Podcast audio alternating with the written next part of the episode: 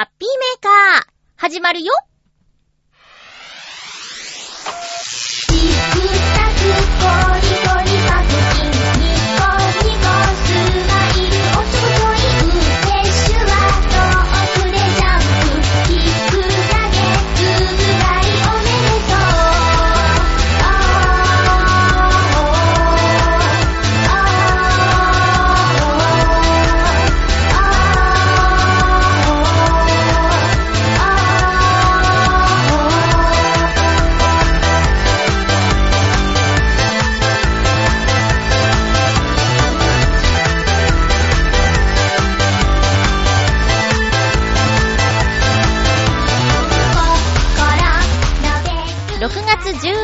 13日、まゆっちょのハッピーメーカー。この番組は、ハッピーな時間を一緒に過ごしましょうというコンセプトのもと、ちょわへよ .com のサポートでお届けしております。いよいよ、あと1週間切りました。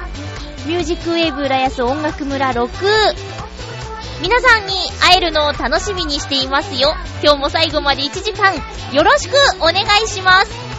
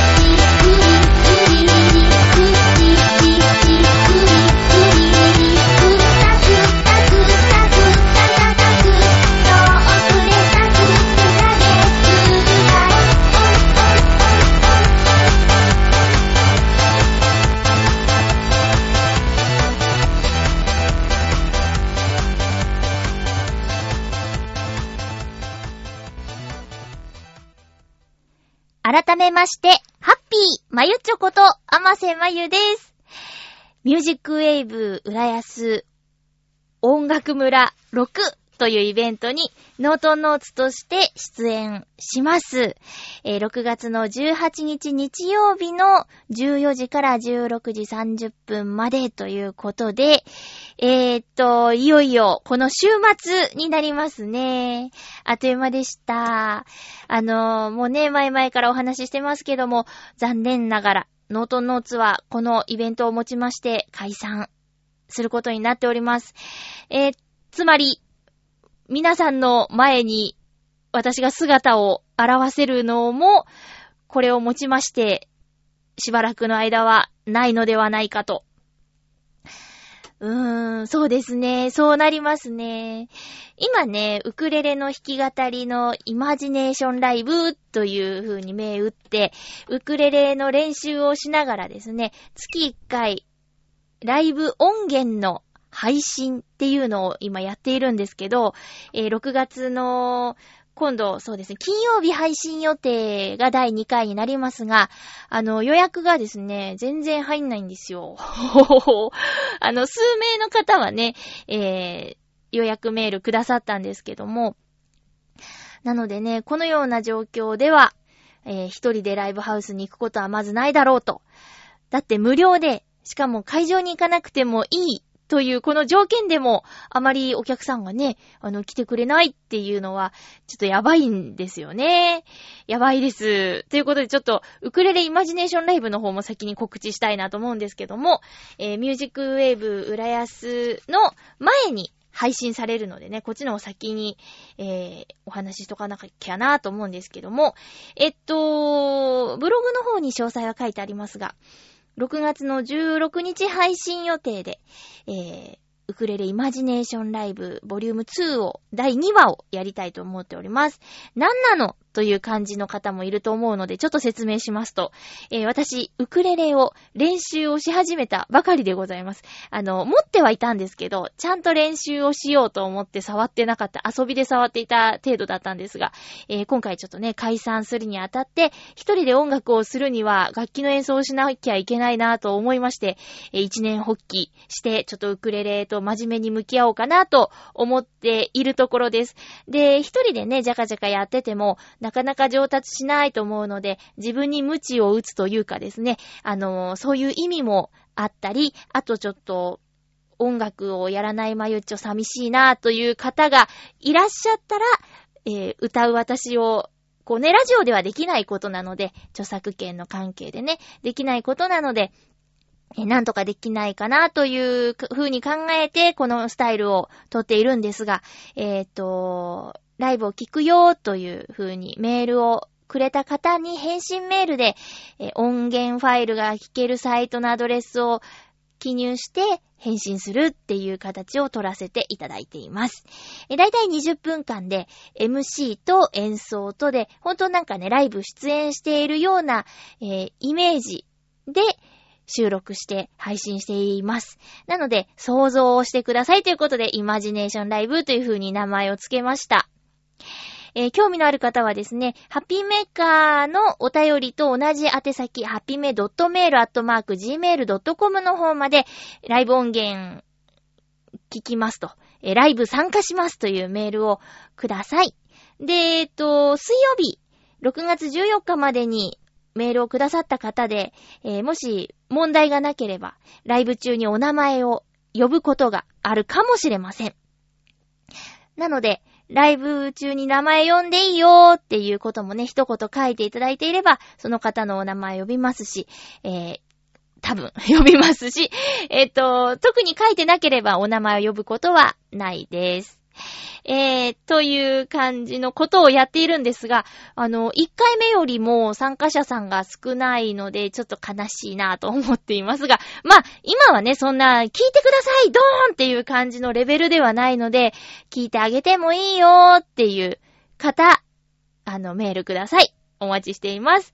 ちょっと脱線しちゃいましたが、そんなウクレレのライブ音源を配信して、で、えー音楽村6、もう6回目、6年目ということなんですが、今回、ね、せっかくちょっと初めて参加できるのに最後のステージになっちゃうっていうのは悲しいことなんですけれども、このミュージックウェブ浦安音楽村6がどんなイベントかと言いますと、千葉県浦安市で開催されるおそらく一番大きなライブなんじゃないかというイベントです。ウェイブ101という施設が JR 新浦安駅から徒歩数分のショッパーズプラザの4階にあります。大、中、小ホール3つのホールを貸し切って一斉に音楽をやるっていうイベントです。大ホールは主にロックバンドさん。中ホールは主にクラシックの演奏家さん。そして小ホール私たちが出演する小ホールはアコースティックの、えーバンドさんや、えーアコースティックの弾き語りをする方などが出演します。それぞれのホールに合わせた出演者で、えー盛り上げていこうと思います。で、小ホール、中小、中ホール、大ホールと、それぞれ1丁目、2丁目、3丁目なんていう風に呼んでますけども、それぞれに司会者さんがいて、私たちが出演する小ホールの司会者さんは、えー、ちょあへよ .com でもおなじみ、そして JCOM ぐるっと浦安で私が共演しています、洋一郎さんが司会をすることになってます。で、2丁目、クラシックが主にやる、えー、ホールは、藤島匠さんという超イケメンがやります。あの、接点ないんですけどね、ライブ聞いたことがあるぐらいで。えー、三丁目、あの、ロックバンドがメインのこのホールは、石岡正隆さん一子が司会をします。そして、ロビーでは、音楽村放送局という名前でですね、浦安ネットラジオチョアヘヨ .com、私が今配信しているこのハッピーメーカーでお世話になっているチョアヘヨ .com が、えー放送局ということでね、オープンスタジオで、えー公開収録をすることになっています。私、主にここのお手伝いをするという任務をいただきまして、あのーロビーに主にいると思います。あとは、なんだろうな。まあ、お手伝いという形なので、ちょっと、こう、出演者さんを呼びに行ったりとかね、うろうろしていると思いますので、えー見つけてもらいやすいんじゃないかなって。うろうろしてたら見つかりにくいか。あの、うろうろしておりますのでね、えーよろしくお願いします。なので、今回、あの、音楽を聴きに来るっていうのはもちろん、このハッピーメーカーのリスナーさん的には、局長さんやめぐみさん、そして、イタジラのヨシオンさんに会えますよ。そして、ヨイチロさんもいらっしゃいますよ。ヨイチロさん司会だからね、なかなか話しかけるのは難しいかと思うんですけども、そういうね、チョアヘヨファミリーが、あのー割と参加しております。ので、えーもしお時間あれば、来てください。入場は無料です。場所は JR 新浦安駅から徒歩数分、ショッパーズプラザという建物の4階にある、ウェイブ101というところにあります。えー画像など貼り付けたブログ記事も私のえブログにありますので、えー見てみてください。あとは、wave101、wave101 って検索すれば、えーで、まあ、もし出なければか、スペース浦安とかで検索すれば、えー、wave101 のホームページが出てくるので、より詳しい案内図とかあると思いますので、そちらでもご確認ください。入場無料。えー、おー、うんと、ん ?14 時スタート。えー、16時半、閉館、ということで、私たちノートノーツはショーホールの、うん、17時20分から40分に出演する予定です。えー押したり引いたり、引いたりって言わんか、押したり巻いたりする可能性がありますので、時間がね、前後することがあるかもしれません。気をつけていらしてください。えっ、と、2曲歌うってね、申請してたんですけど、その状況によってはもう1曲歌わせてもらいたいなぁなんてね、えー、りょうたくんも言っておりますので、ちょっと交渉しておきたいと思います。まあ、押しちゃってたらね、しょうがないんですけど、もし、トントンと通常に言ってたら、20分でね、2曲っていうのはだい、なんかかなり少ないですよね。ちょっと、あの、出波系とか、あといろいろちょっと初めてだしとか、その、参加しようと決めた当初は、いろいろ告知をしようとか 思ってたので、あのー曲数をね、少なめにしてゆったりとした時間にしていたんですが、もう、ね、えー、喋ることといえば、ね、あまりたくさん喋ってもちょっと悲しいなっていう雰囲気になっちゃう。最後最後みたいになっちゃうから、そうじゃなくてもう、ね、歌を入れた方がいいんじゃないかなっていうふうにも思いますので、できれば、もう一曲歌いたいですね。えー、でですね、ちょっと、あのーこれは宣伝というか、なんというか、あの、ノートノーツの CD ハピオロジーっていうのがあるんですけども、まあ、解散しちゃうとなると、今後あの、ライブハウスに持っていくとか、通販で売れる見込みもほとんどないので、で、まだね、手持ちに何百枚かあるので、これをですね、当日会場で、もうあの、持ってってくれと。うちの、あの、押し入れにね、しまっておくよりも、一度でも、その CD をね、再生させてもらった方が CD さんたち、ありがたいんじゃないかなって、もちろん私はりょうたくんも聞いてもらった方がありがたいなっていうことで、ちょっとりょうたくんと話しまして、あのー来場者の方、えー CD ある限り、持っていける枚数分だけですけども、ちょっと配布させていただこうかなって思っています。で、これをやるとですね、もうすでに持ってる方、買ったのにっていうね、風に思われる方もね、いるかもしれない。ちょっと悲しい思いを、ね、するかもしれないので、そういった方への対応といたしまして、あの買った商品を持ってきて、これ、買って持ってたよって言って、えー、もらえれば、ちょっと何らかの、えっと、対応をね、させていただきたいと、私は思っていますので、えー、でもね、あらかじめ用意が必要なので、ちょっと急に言われても何もね、あの、できないかもしれないので、あの、CD 持ってて、当日会場に行きますっていう方は、あの、予約とかいらないイベントなんですけど、ちょっとご連絡いただければ、あの、買ってくださった方特典を、まあ、何らかのものをですね、ちょっと用意したいと思っています。で、ちょっと緊急には用意できないので、なるべく早めに、えーできれば水曜、木曜日ぐらいまでには、えー教えていただきたいな、と。あとちょっとこの放送聞くのが遅くなって、それを過ぎてしまっていても、まあ、前日の夜とかでなければ、何かしらの気持ちはご用意したいなと思っておりますので、えっ、と、もう買っちゃったよって、配るなんてひどいってね、あの、配るなんて、なんてね、えー、ちょっと思っちゃうよっていう方は、あの、CD 持ってきてください。で、持っていくよっていうこと連絡してください。あの、ね、ごめんなさいっていう感じなんですけども、本当に。配るんかいみたいなね。ほんと。いやいや、もうこんなことになると思わないからさ。えーと、ちょ、でもね、ずーっとしまっとくっていうのも、さーって悩んだんですけどね。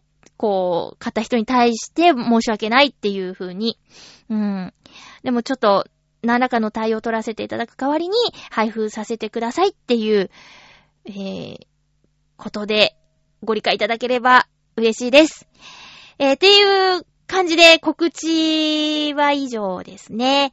なので、今週末6月18日日曜日、新浦安でお会いしましょう。ノートノーツとして最後です。あのー、ね。いやーなんか、そうですね。MC 気をつけようと思ってます。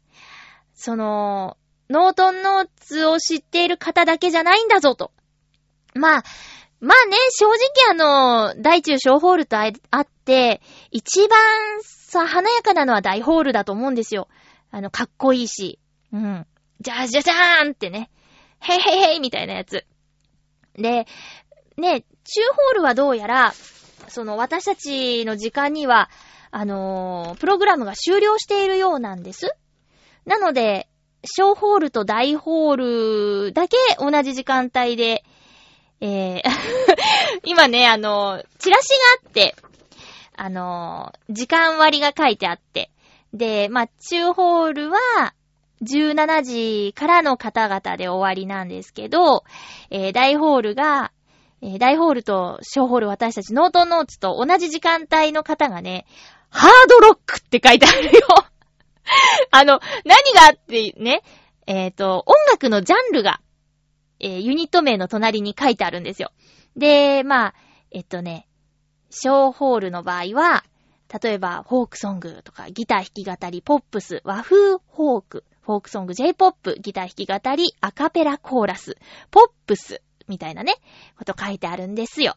うん。でね、こう、二丁目、中ホールは、テルミンとかね、クラシックピアノ、クラシックギター、オカリナ、ポップス、えー、ブルース、民謡フォークとかね、書いてあるんです。で、大ホール、えー、J-POP、ポップス、ハードロック、ロック、ロックロックロック、ハードロックってね。ロックよりハードロックっていう、うん、方が同じ時間帯にスタートするみたいです。だから、まあ、世の中にはね、ハードロックちょっと受け付けませんの？みたいな方がいるとしたら、えー、ショーホールに来てくれるのかな？まあ、ショーホールの入りがどんな感じになるか、ちょっと、初めてなもんで、想像もできないんですけども、うん。あの えー、VS ハードロックということでね。まあ、対決じゃないんですけど、まあ、まあでも同じ時間帯にやるっていうことはお客さんの取り合いみたいなこともね、あの、多少あると思うんですよ。で、ね、もちろんそこのね、あの、バンドメンバーのお知り合いとか友人とかはそっちへ行っちゃうと思うんですけど、まあなんかプラッと遊びに来ましたっていう方が、じゃあポップスとハードロックどっちに行こうかなってなった時に、どうしようかなって。さあどうなるみたいなことで、ね、手の空いてる、こう、出演者さんたちも、あの、場を盛り上げましょうね、みたいなことをみんなで言ってて、出演が終わっても、それぞれ見に行きましょうね、みたいに、あの、打ち合わせでなってるので、じゃあ出演者の皆さんは、小ホールに来てくれるのか、大ホールに行ってしまうのかっていうのはドキドキですね。誰もいねえやみたいなことになったらすごい恥ずかしいじゃん。なんていうか悲しいっていうかね、寂しいから、まあ、ちょっとはね、ちょっとは来てほしいですね。うん。あの、楽しんでもらえるように。気持ちはハードに。うん。私もね、ハードロック聞きたいよ。だからね、前日に割と長い間、リハーサルをするんですけど、あの、自分の聞けない時間帯というか、そっちはもうちょこちょこ覗きに行って、いろいろちょっと、よろしくお願いしますって挨拶とかしたり、もう出演者の皆さんにもね、CD 配っちゃおうかなと思ってるんですけど、よろしくお願いしますってね。まあなんか本当にあの、これで解散だなんてね、もったいないよね。まあ最近もちろん、あのー本番に向けてね、歌の練習を掃除中とかにしてて、改めてこう、ノートノーツの歌ってね、いいなって思いながら歌ってるんですけど、これを人前で歌うのも最後かーなんてね、しみじみ思ったりとかして。まあ、ね、まあ自分たちも寂しいですけど、もちろんね、応援してくれていた方は、なんでやねんみたいなこともあると思うんですけどもね。うーん。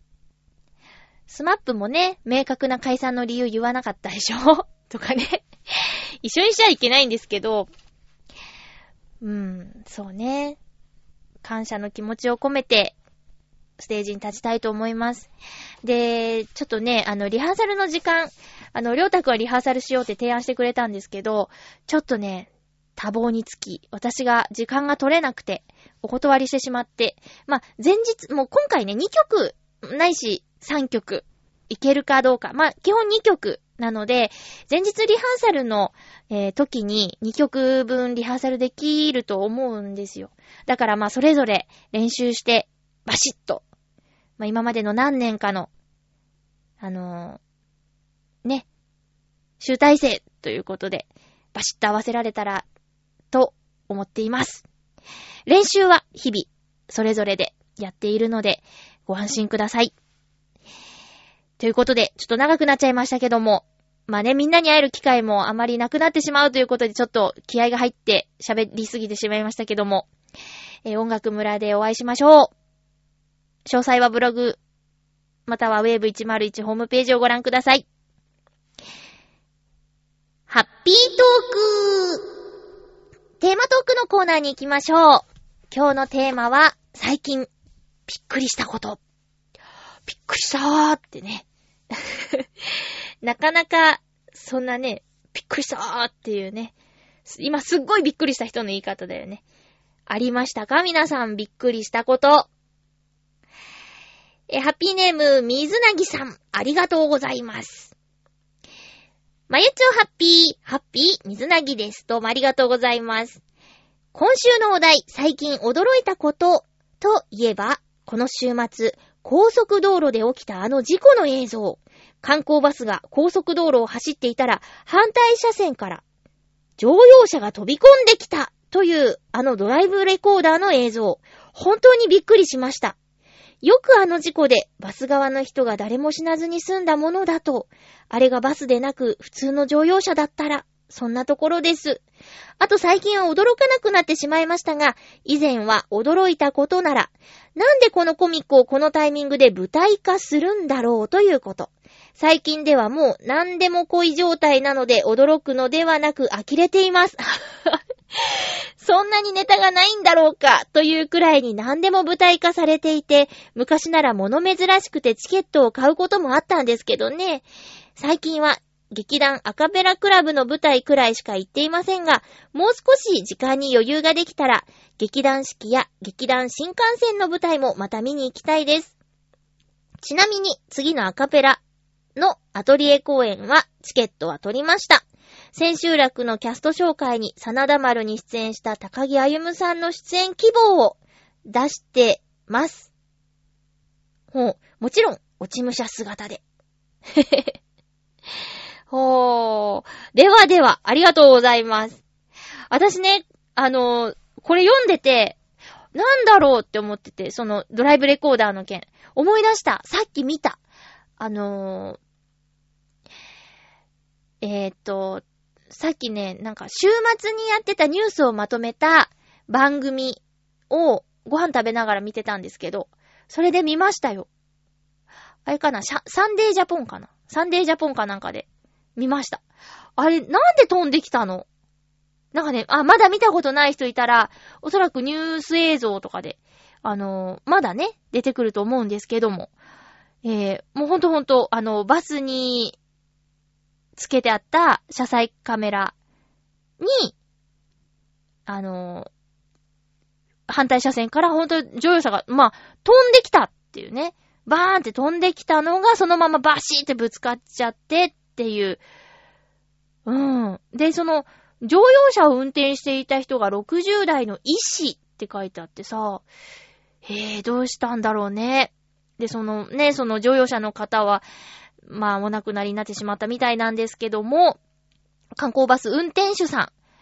私ちょっと、パッと見た感じ、ガイドさんも見えた気がするんだけども、まあ、その方も含めて、えー、ね、亡くなった方はバス側にはいないっていうことみたいですけど、なんかでもね、血、血がついちゃってる、えー、乗客さんの映像っていうかインタビューとかもあったよ。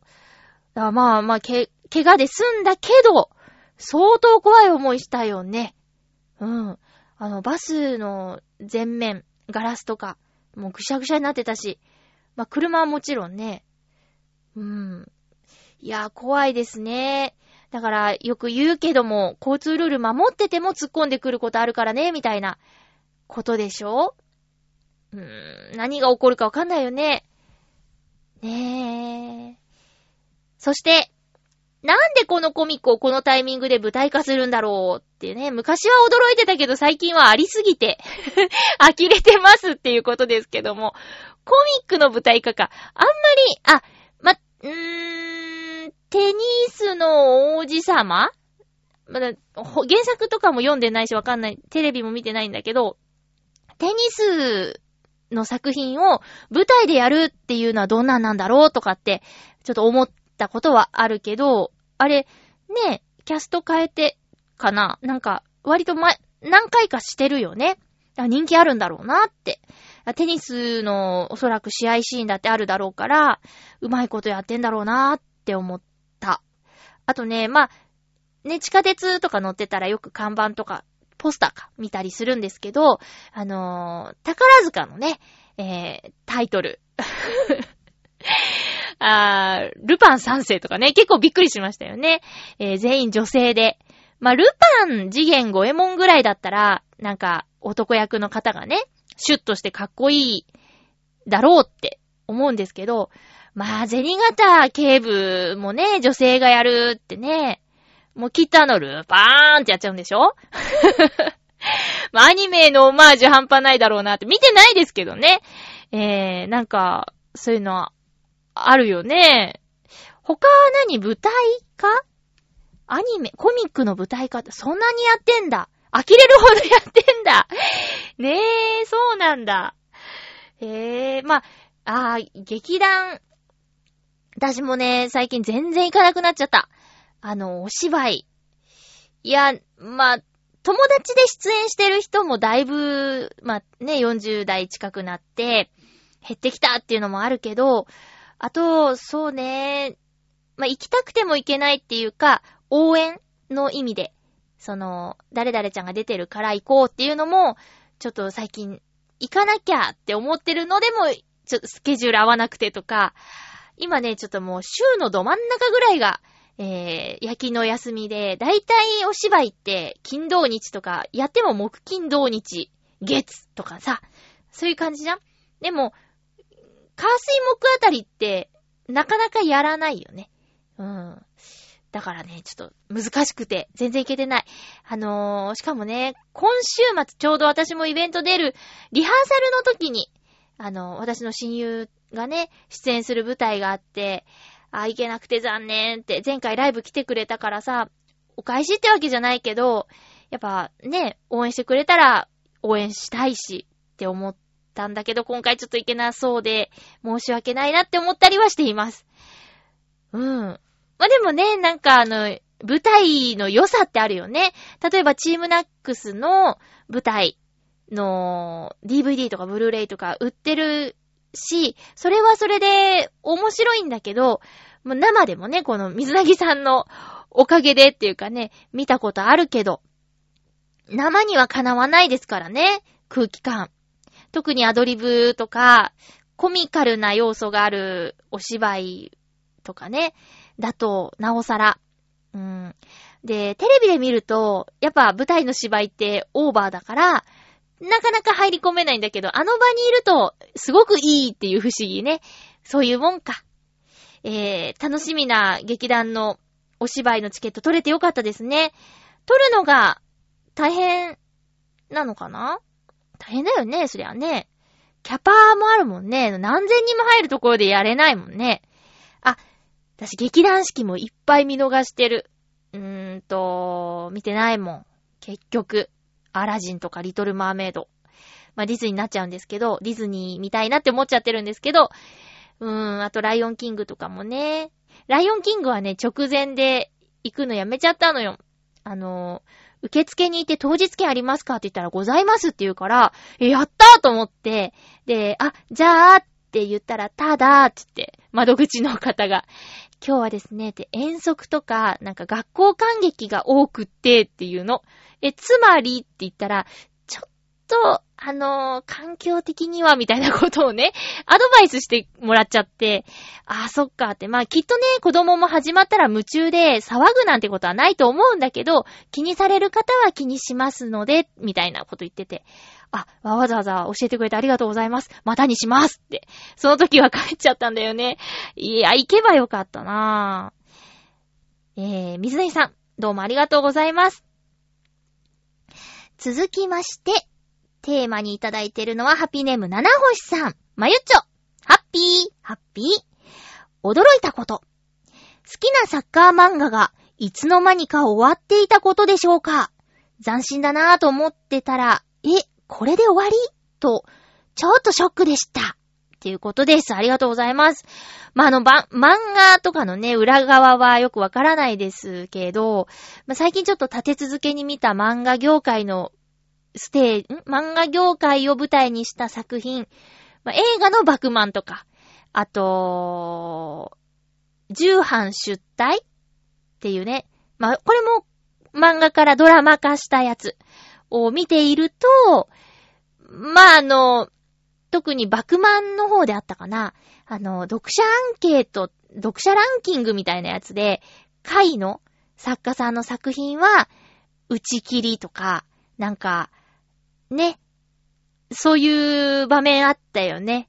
あとは、もしかしたら作家さんが体調を崩されてとか、まあ、いろんな事情でね、あの、書き続けることができなくなっちゃった可能性もあるよね。その違和感のある終わり方だとしたら。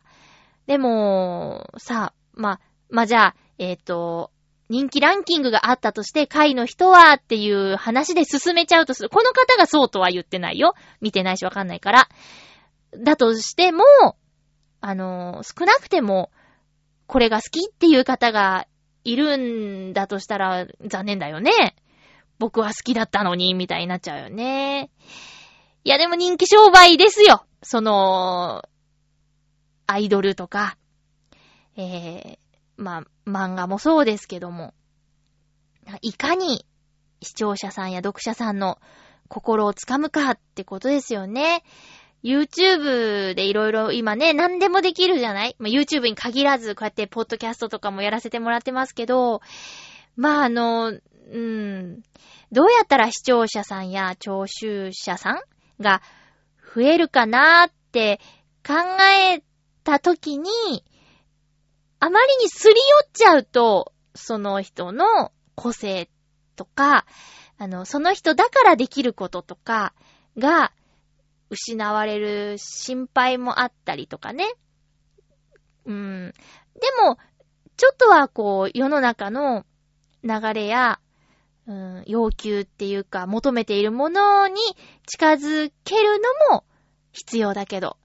でも、え、なんでこれが人気なんだろうみたいな、やつだって、あるけど、たどたどしくたって、その人が誠実なところが見えたりとか、あの、まっとうな、もっともなことを言ってても、その人の言い方がなんか、上からとか、え、どうせこうなんでしょみたいなこと言ってたら、うん、別に見ても面白くないなとかね。間違ってて全然もう、的外れだけど、この人、本当にそう思ってんだろうな、面白いなって思われるとか、やっぱその、人なんのかなって、人なのかな？上手にやったって、響かなかったりね、するもんね。だからもう、噛まずにとか、えーあれなんだったっけってならないようにやる方法はあるじゃない。まあ、ラジオで言うと。あの、私の、こう、知ってる方でね、ラジオで喋ってる方、まあ、30分番組だったかな。あの、台本書いてるって言ってたもんね。うん、まあ、そのトーク番組というよりも、うーん、ちょっと、同じジャンルではなかったんですけど、でも30分間ラジオをするときにもう一言一句全部こう、打って、これを喋ろうってこう、原稿を作ってるって、台本を作ってるっていうのは、こう自分のスタイルと比べるとびっくりしたよ。うん。すごいなって思ったし。それはそれで、それはそれで、ありだろうね。それが心地よいと感じる人もいると思うし。私みたいにね、あー、なんだっけ誰だっけわ、ごめん、わかんないですけど、みたいになっちゃうのがイライラする人もいると思うし。うん、いろいろだと思う。だから、こんなね、あの、1時間も聞いてくれて本当に嬉しいなと、ありがたいなと思っています。本当です。誰も聞いてなかったただの独り言だもんね。こうやってさ、お便りくれて、テーマ何々ですって待ってますって言って、あの、漫画が終わっちゃってたんですよって言ったら、えー、そうなんですかって、それがラジオじゃないですか。でももう、なんか、ねあ、いやでもね、一人で語るラジオだってあるとは思うんですよ。ただこの私の、なんか、ふわーっと喋ってる感じので、皆さんからのお便りに助けられてるっていうのはひしひしと感じてます。うん。ありがとうございます。もしね、皆さんからお便りがもらえなくなったら、じゃあこれ喋るでしょって、これ喋るためには、ある程度調べてですね、みたいな感じの、ね、ことが必要になってくるからね。うん。ありがとうございます。七星さん。ちょっと脱線しちゃったけども。あの、再開とか続編とかできるといいですね。そんな終わり方？みたいなね。うん、ありがとうございました。続きまして。ハッピーネーム、サバのみそにさん、ありがとうございます。まゆちょさん、ハッピーです。ハッピーです。ジム続いてます？驚いたことは、カツラ小五郎を知らない人が、い、なんでもないです。かっこ笑い。先週の話ね。私がカツラ小五郎を知らなくて。かっこもちろん冗談ですよーって。優しい。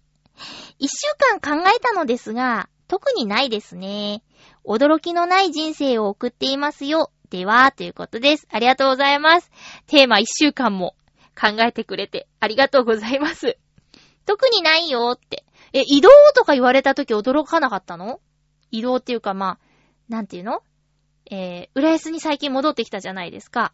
それの人事、人事とか驚かなかったの？え、今？とか。ちょ、ちょっと早くない？とか。あ、だいたいこんなもんかなって感じだったのかな？うーん、そっか。私割とね、ちっちゃいことでも、しょっちゅう驚いてますよ。え、そうなの？って。え、なんで？みたいなね。びっくりすること結構ありますね。サバの味噌煮さん。ありがとうございます。桂小五郎さん。皆さんはご存知でしたでしょうか？えー、詳しくは先週の放送を聞いてくださいね。えー、続きましては、ハッピーネーム。あれ、ハッピーネーム。うーんと、ブルーニさん。ありがとうございます。まゆちょ、ハッピー、ハッピー。今週のテーマ、最近びっくりしたこと。番組にそぐわない内容になるかと思いますが、びっくりしたこと、お伝えします。なんだろう。え？地元の中学で一緒だった仲間と定期的に飲み会を開いているんです。いいね。そのうち一人の女性友達が、旦那さんの転勤で千葉から京都に昨年の春引っ越しました。うん。千葉に帰省するたび飲み会を開いて慣れない土地の話などいろいろ聞いていたんです。そんな先頃、ゴールデンウィークに京都へ彼女に会いに行った別の友人から、ダブル不倫してるんだ。へ へダブル不倫？してるんだ。と告白されたそうなんです。真面目で幸せそうな家族だったのに、土地は人を変えてしまったのでしょうか？はぁ、昼顔ならぬ、あなそれ。どのドラマも見たことありませんが、そんな話が身近に起こってびっくりです。来週、そんな彼女とまた飲み会なんですよね。彼女は不倫の話をしたがっているのが、またびっくり。あー、ブルーインさんありがとうございます。いやー、昼顔を見てたよ。昼顔見てましたよ。あなそれ。あなそれは今やってるやつですね。あなたのことはそれほどっていうドラマですね。えー、っと、そうですか。身近に。うーん。私もね、あの、割と、な、なんだろう、新婚さんみたいなタイミングで、あのま、みんなで飲み会して、その女の子、ちょっと酔っ払ってたんだけど、二人で、じゃあ、バイバイって、私たちこっちだから、みたいな感じで、駅で、何々線とかで別れて。で、いいねって言って、新婚さんで、毎日楽しいでしょって言ったら、いやー、まあ、そんななんか、ウキウキした感じじゃないよ、みたいな感じで。あ、そうなの？なんか、ときめきとか、って言ったら、ときめきはね、他にあるの？みたいなこと言ってて、はいーってなったことある。はーいーはいくらちゃんだけど、あの、ごめん、なんでもない。あの、ね、そういう話って、ま、芸能人でね、ゲス不倫とかね、よくあのニュースとか、ニュースっていうかまあワイドショー的なやつか。で、取り上げられたりね、新聞、スポーツ新聞の一面とかになったりとか、まあ私あの、なんだっけ、仲間由紀恵さんの旦那さんの田中なんとかさんっていう俳優さんの件はね、私の見てたドラマに出演してた方なんで、ちょっとショックだったけどね。もうなん、どんな顔して見ていいかわからないって思って。えー、クライシス出てる人ね。何してんのって思うけど、だからそんな目立つ職業の人だって、あんなにやってんだから、みたいなこと思っちゃうよ。こう、別にね、フライデーされない一般の人は、芸能人さんよりも、その、リスクが少ないじゃん。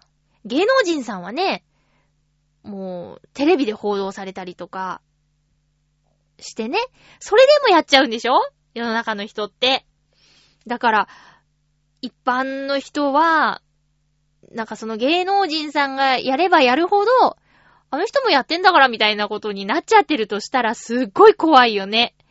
私やだなぁ。なんか、もし旦那さんがね、そういうことしてたら、修復とか不可能だよ。やだもんだってそんなの。絶対無理。うーん。ごめんって言われても、いやー、ちょっと元のようには暮らせないよね。なんかあるたびに思い出しちゃって、いやでも、あなただって他行ったじゃないみたいになっちゃうよ。まあそれは懐が狭いって言われても、しょうがないけども、いやー、だから許してね、やり直してるとか、すごいなって思う。芸の肥やしですよ、みたいに言っちゃえる、歌舞伎役者さんの妻とか、あと俳優さん、芸人さんの妻とか、いや、すごいよね。すごい、懐が広いよね。私絶対無理だから。え、でも、話したがってるっていうのがね、その、京都に会いに行った別の人に、こっそりね、二人で会って、なんか、こんなこと、実はね、って悪いと思ってんだけど、こうなっちゃってるんだ、みたいに話すのはいいんだけど、こうね、仲間内で集まるその場で、ねえ、聞いてよ、みたいに言えちゃうっていうのが、不思議だね。まあ、うーん、そうね、お説教しても多分、受け入れられないと思うから、心配の方向で、なんとかその、もしね、お子さんとかいらっしゃったらなおさら、家族が壊れる前に、なんとかね、心配の方向で話してあげたらどうでしょうか。ねえ、ダメだダメだって言ったら、何よふーんってなっちゃうかもしんないしね。いやー、すごいね。あの、私、番組にそぐうかどうかは、まあ、まあ、そうか、私が決めることか。いや、全然いいです。僕、その、浮気してるんです、みたいなやつは、ちょっと、あーってなっちゃうかもしんないけど、別の方の話だったらちょっと、なんていうか、テレビ見てる感じで、はぁ、そんなことあるのみたいになっちゃうかな。全然大丈夫です。ありがとうございます。すごいなぁ。やっぱあるんだね。ハードルが低くなってるのは事実だと思う。あると思う。続きまして、ハッピーネーム。フクロウのキスさん、ありがとうございます。まゆちょさん皆様、ハッピー、ハッピー？今回のテーマ、最近驚いたことについて、私の場合は、カールの東日本での販売終了ですね。私はカールをスナック菓子の中では好んで食べてきたのですが、ニュース以降、入手できなくなってしまいました。これまで見向きもしなかったのに、発表以降、急に買い占める人たちに迷惑しています。苦笑。これだけ売れていれば、販売終了にならなかっただろうにと、複雑な気分で商品のない陳列棚を見ることがありますね。それでは、ということでありがとうございます。わかる。そういうのよくあるよね。もうないよとか、もう終わるよって言った途端に混んじゃうやつ。まあ私で言うとあの、ディズニーランドとかディズニーシーのアトラクションですかね。アトラクションがクローズして新しいものになったりとかすることってたまにあることなんですけど、あのー終わるよってなったらね、すごい殺到して、まあ、しょうがないし、当たり前っちゃ当たり前なんだけどね。でも、食べ物の話だと著しいよね。中で言ってたな、あのーまあね、北朝鮮がミサイルを発射するかもしれないってなった時は、ああ、大丈夫でしょ？みたいな感じで、あまりざわつかないのに、えーっと、ポテチがなくなるぞってなったら、わーって、みんな騒ぐっていうね、今回のカールもね、買い占めがあったってことはそういうことでしょ。ただ私ね、今知ったの。この、フクロウのキスさんからのメールで。カールもうないんだ。いや、確かにね、最近、あの、丸い方のカールは、口にすることがなかったよ、最近。でも、あの、スティックのカールは、の方はよく食べてた気がする。うん。それもないの？そして何、東日本での販売終了ってことは西日本にはあるの？え、お母さんに言ったら岡山で買ってもらえるってことかな？え、なんかそう言われると、いや、ちょっと今ね、その、買い占めようとは思ってないけど、ちょっと最後に一回食べときたいなっていう気分には、ちょっとなっちゃった。ごめんなさい。いつも食べてなかった私が、カールがなくなると聞いてカールを食べたいと思ってしまってごめんなさい。いや、買い占めはちょっと意味わかんないですね。だってそんなにいっぱい食べないでしょ？あ、あれほら、レバ刺し。レバ刺しもね、なくなるってなったらもうみんな食べたい食べたいってなったじゃん。ねえ。食べ納めとかね。私も食べ納めしたけど、まあ、でもその後もなんか、ねえ。いや、もうなんかさ、安全安全っても、いや、もちろんそれも大切だけど、体調にもよるじゃん、今、レバ刺しの話になっちゃったけど。その、規制されてない時だってさ、体調が悪ければ当たっちゃうし、あと、牡蠣とかね、規制されてないけど、牡蠣は当たっちゃうんだ、みたいな人とかって、結構いるでしょ？だから、なんか、レバ刺しね、規制したってさ、みたいなの、未だに思うけどね。未だにすっごい食べたくなることあるもん。あのね、大門っていう焼肉屋さんにね、こう、どこだったかな？都内なんですけど、秋葉原とか上野とか、あれ？秋葉原とか上野って近い？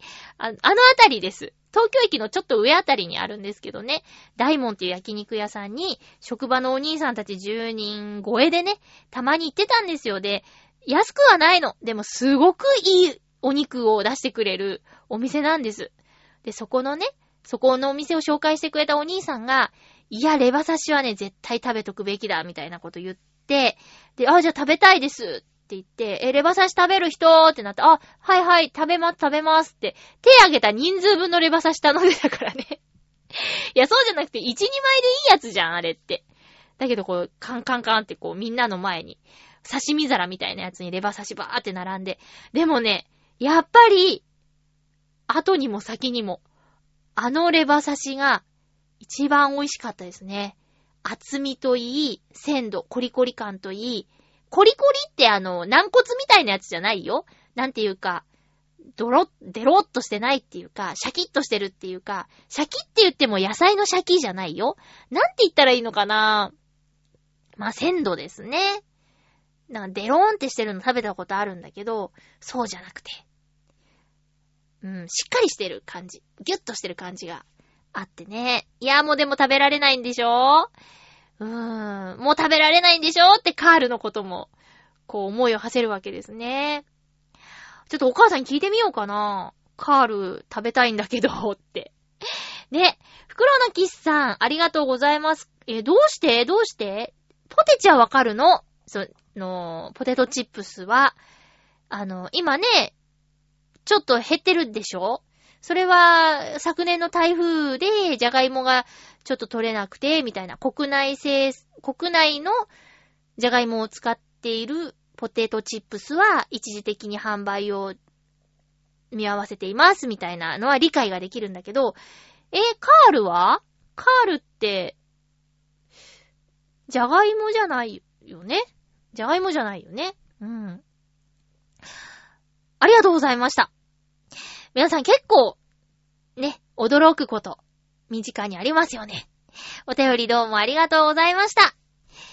では、普通歌をいただいておりますので、ご紹介します。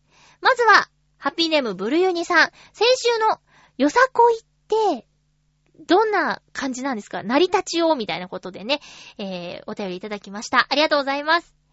まゆちょハッピー？ハッピー？先週お話がありました、よさこいソーランの歴史ですが、高知のよさこい祭りを見た北海道のある学生が、その祭りに感動し、よさこい祭りとソーラン節を融合して企画したのが最初となります。そんなよさこいに戻った私ですが、MC をやったり、次は旗市でデビューしたり、親子チームですから、父は出しゃばらない程度に手伝いです。いつかは大人チームに MC として戻りたい。踊りはもう41ですから。ということで、ありがとうございます。あ、そうなんだ。ひー、なんかいいね。こう、繋いだって感じだね。へー。よさこい祭りを見た北海道のある学生ってこう、名前を残したっていいぐらいよさこいソーランって盛り上がってるよね。すごいね。そんな成り立ちなんだ。すごいね。いやもうなんか、圧巻っていう言葉がぴったりだもんね。衣装の早替えとかね。あの、見たこと、生ではないんだけど、あ、ごめん、生でありますね。ごめんなさい。ブルインさんの結婚式。あの余興でね、よさこいソーランを見ましたけども、あれが初めてで。あの少人数、まあ、少人数って、あの、実際はもっと大勢でやるんだろうなって、えー、式場の規模に合わせた人数でもすごい迫力あったから、これね、もう、いつかいつかって10年ぐらい経っちゃってる気がする。うん。あかんね。そういうのあかんね。えーと、MC、MC かっこいいよね。なんか DJ って言ってもいいぐらい いっぱい喋るでしょ。えー、いいね、親子チーム。パパ頑張ってください。踊りも、そんな41ですからって、まだまだですよ。頑張ってください。ありがとうございます。もう一通ご紹介したいんですが、ちょっとね、長めなんですが、頑張ってみようかな。ハッピーネーム水なぎさん、ありがとうございます。まゆちょハッピー、ハッピー、水なぎです。どうも。先週のお題、聖地巡礼についての補足というか、リアクションも含めてです。ということです。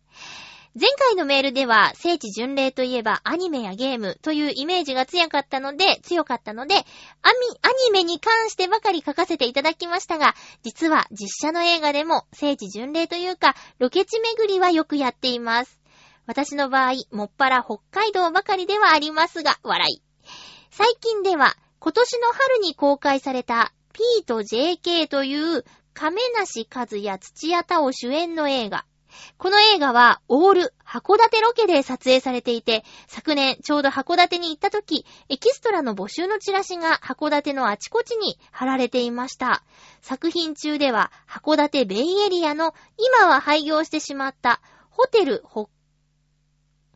函館、ホテル函館前の歩道をはじめ、路面電車の電停周辺が何箇所か出てきていました。あ、そうか。バス停に対して電停ね。えー、微妙に他の作品に出た風景を避けるようにしているのがなんとなくわかりました。へー、気遣いかな。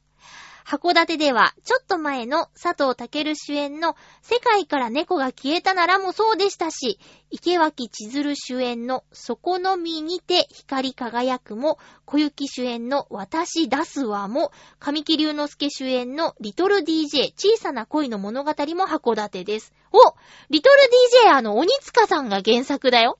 あの、花戦の。リトル DJ ね。えー、ロケッチ巡りをして楽しかったのは、加藤ローサ主演のシムソンズ。あ、あの、カーリングの。えー、ようちゃん出てるやつ。今の北見市、なんだ、とこ、ところ町だったっけ？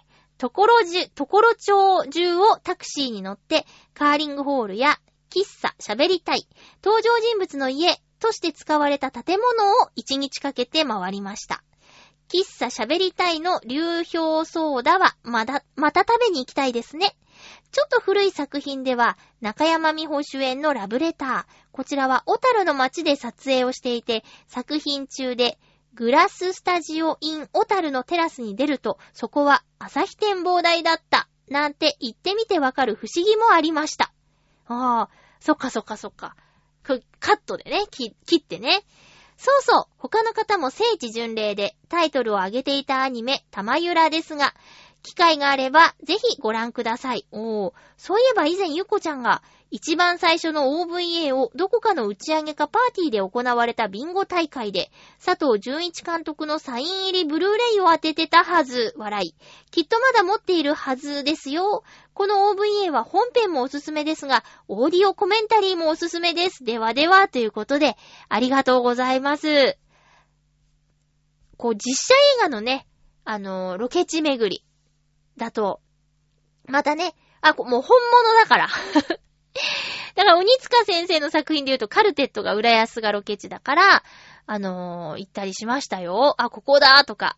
あと、ね、えー浦安はいろいろドラマとか映画とかのロケ地に使われることがあるらしく、浦安ロケ地マップなんていう地図があったりしましてね、今あるかわかんないんだけど、無料配布とかされてたんですよ。すごく面白かったし、知らないことが結構ありました。面白いですよね。で、北海道って決めてるから、またちょっと、それやると言っちゃうじゃないみたいなことも水なぎさんの中であるかもね。P と JK って、なんか、あまりストーリー的には惹かれないんですけど、北海道に、がロケ地だから見てみようかなとかね。で、見たらよかったよとかね。北海道つながりで見たけど、なんか割と面白かったよみたいなこともあるかもしれないもんね。いいですね。いやー、小雪主演私出すわとか見たことないんだ。世界から猫が消えたならは見ましたよ。すごくなんか不思議な話でした。ちょっと切なかったりね。うん。ということで、ちょっと駆け足でご紹介しちゃったんですが、実は水なぎさんからもう一通いただいてて、これは次回ご紹介させてください。ということで、えーと、次回の予告ですが、次回は、6月20日放送分を6月18日に収録する予定です。今回、もしかしたら、配信日が、配信日が1日遅れてしまうかも、かもしれません。なるべくいつも通り配信できるように動きます。テーマは、体メンテナンス。体のメンテナンス。皆さん、してますか？私の知り合いでは、もうちょっとだるくなったら針打ちに行くんだ、みたいな、二つぐらい年上のお兄さんがいたりとかするんですけど、マッサージには月一で行ってますとか、なんか、そういう自分でやってることでもいいです。お灸を自分でやってますとか、自分の体のメンテナンス、こんなことしてますとか、自分はメンテナンス不要な体ですとか、えー何でもいいので、体メンテナンスに関することをですね、送ってほしいなと思います。